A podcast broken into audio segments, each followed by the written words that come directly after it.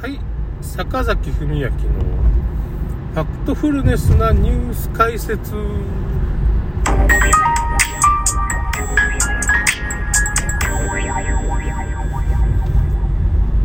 最近ですねまあいろいろなんていうかな検閲とか、えーと、と注射関係の検閲がすごい厳しくなってまああのお注射の薬害ですよねとか被害とかですごい何十万人も亡くなってるとこうね防注射で。某新型567っていうね騒動3年ぐらいありますけどその宇宙車で結構、まあ、20万人ぐらい亡くなってて、まあ、厚労省の統計で超過死亡ですね。あとまあ体調不良でま宝塚が、まあ、宝塚はちょっといじめ問題もあったりしてあと体調不良が続出してるんでまあスポーツ選手とか職域接種したところはま体調不良まみれっていうかねなんでそんなことになるのかっていうのは、まあ、軽く説明すると、まあ、その、お注射の中にスパイクタンパク質っていう、まあ、要するに、まあ、お注射っていうのは、まあ、感染症を防ぐものだと言われてるんですけど、スパイクタンパク質っていうのが、まあ、ちょっと毒性が強すぎるんですよね。要するにその毒を体にちょっと少量の毒を体に入れることによって、まあ、軽く病気にかかってその免疫力をつけるっていうのが、まあ、お注射の、まあ、作用なんですよね。それでそのその毒っていうのは抗原って呼ばれるものなんですよね。抗体っていうのがあるじゃないですか。抗原っていう、まあ、毒を少量体に入れると人間の体が抗体を作ってそれがまあ感染症を防ぐっていう風なことに、まあ、なってて昔はねその生生お注射っていうのがあってそうい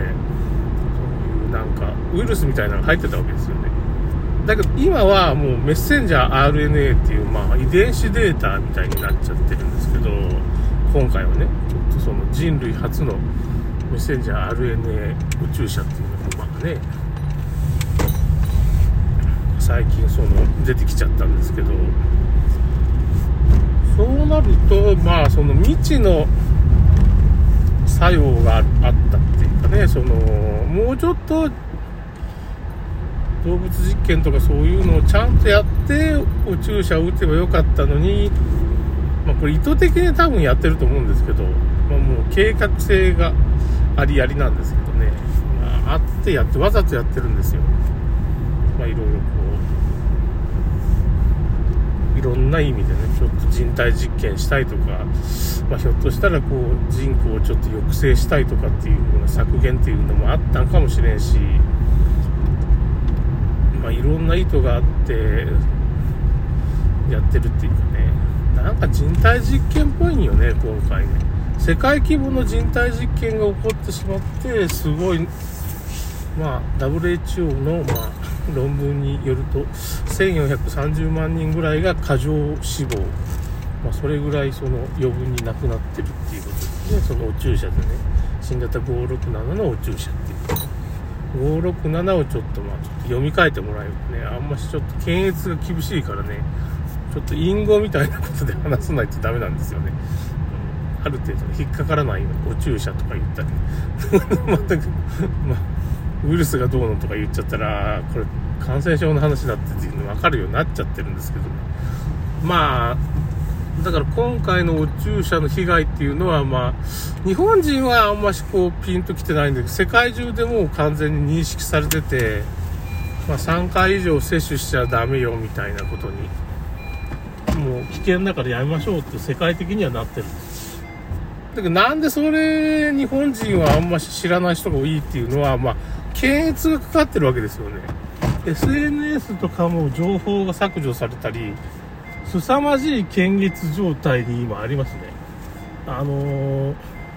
大本営発表戦時中の、まあなんかこの新型567騒動っていうのを、まあ、第3次世界大戦だったんですよね。第3次世界大戦。ステルス。しかもなんていうのかな。認知戦と言って、最初になんつかね、その人間の感覚を狂わせる検閲を引いてからやってるわけですよ。気づかれないようにステルス第三次世界大戦。ストレスなんです。ステルスなんですよ。第三次世界大戦。みんな第三次世界大戦起こったよねっていうか、あの、新型コロナ騒動って第三次世界大戦ですよねみたいな話をさ、僕がしても、え？何言ってんのって感じになるでしょ。だけど、それ結局すごい検閲システムによって、もう、YouTube なんか削除されるんですか？ら、新型567の話しただけで。うん、言葉を言うことができない。僕なんか小説書いてる、小説投稿サイトで、その567っていう、これをカタカナに3文字にしてください。それを打ち込めなくなってるんですよ。わかりますか？すごいですよ。小説投稿サイトでその言葉自体が言葉狩りですよ。これ恐ろしい検閲ですよ。で、YouTube ではそのことに触れてしまうと、まあ、プラス的な評価がいくと、ちょっとネガティブな情報でも出したら、YouTube ではそれの567、流行り病って言わないといけないんですよ。567どうのこうのっていうふうに言って、これはダメですよね。生物化学兵器ですよ、みたいなこと言ったらもう削除。僕削除されたもん。生物化学兵器ですねっていうか、僕最初に新型56なんか出る前に言っちゃったから。そんなもう分かって。ビル・ゲイツがやってきてるっていうか、もう、新型56騒動が来る前に、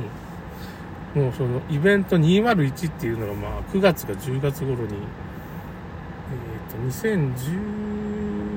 2019年ですかね。年末に新型コロナ騒動っていうのが、まあ、武漢とかで起こったじゃないですか。その前にビル・ガイツとか横演習してるんですよ。コロナちゃん、あ、違う言っちゃった。567人形っていうのを作って、ぬいぐるみまで作ってるわけですよ。わかります？それは僕、子宮頸がんお注射のね、被害者の人と2人でコリコさんっていう人がいるんですけど、その人でもツイッター上で僕会ってるだけで、まあ、本人に会ったことないんですけどね、その、うん、新型、いや、子宮頸がんお注射被害者の会、連学協議会っていうのがあって、まあ、そういう市議っていうかね、そういう市議会議員の女性の池田敏恵さんっていう有名な人がいるんですけどね、その人も含めて、いろいろ今回の、まあ、ビル・ゲイツのせ、まあ、陰謀っていうものがあって、こういうこと、世界的な、世界政府っていうのがあって、世界経済フォーラムっていうのがあって、そこが、そういう、なんていうかね、その、今回第3次世界大戦、新型567お注射による第3次世界大戦っていうのを、まあ、仕掛けてきたわけですよ。第3次世界大戦起こっちゃったんですよね、今回。でみんな、日本人あんま気づいてないでしょ。それが起こっちゃったっていうことを僕が言っても、え？え？っていうような話になっちゃうじゃないですか。けどまあ、起こっちゃったわけですよ。まあ、要するにね、ちょっと今、お風呂に行こうと思って、ちょうど、ちょっと。いろいろ買ってきたものをね、バッグから出してるんですよ。うだからそういうことが起こっちゃったわけですよね。その新型コロナ騒動、第3次世界大戦。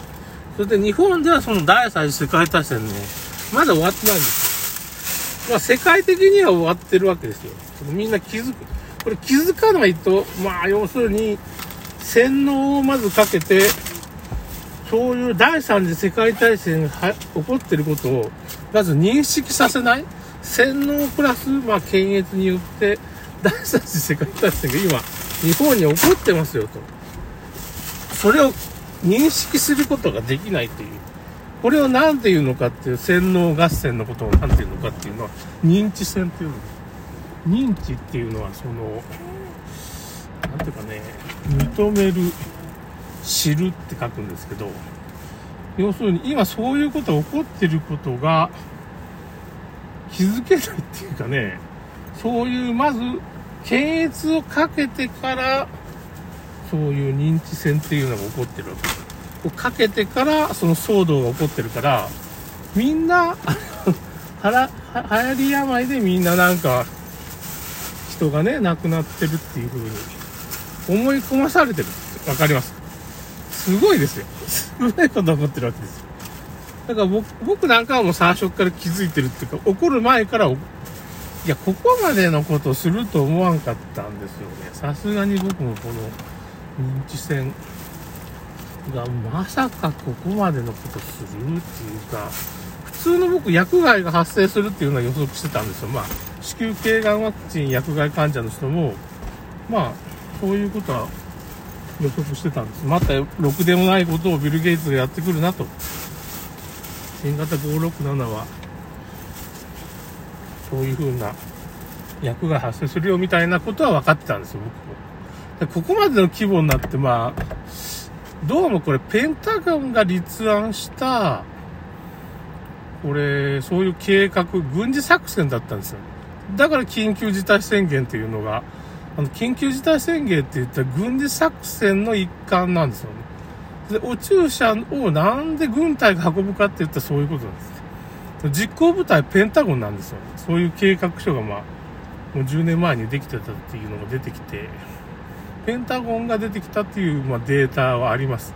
だけど、Google では出てこない。これ認知戦で検閲かかってるから、ドックドック GO という検索エンジンで検索しましょう。出てこない。Google は消されてる。わかります？そういう風に、第三次世界大戦が起こってることを認識できないという恐ろしい作戦だったわけ。だから日本人のまあ8割ぐらいの人は気づかずに、まああの、お注射打っちゃったわけね。だから僕はそういうことを言ったわけですよ。打っちゃダメ、打っちゃダメって今でも言ってますけど、薬害ですよって、流行り病でなしにお注射が原因ですよみたいなことを僕訴えてるじゃないですか。な陰謀論だ、陰謀論だって言われて、これも認知戦なんですよ。陰謀論だって言えばそれなかったことにされてしまう。だけど世界中の人は僕と同じことを言ってます。ということで終わります。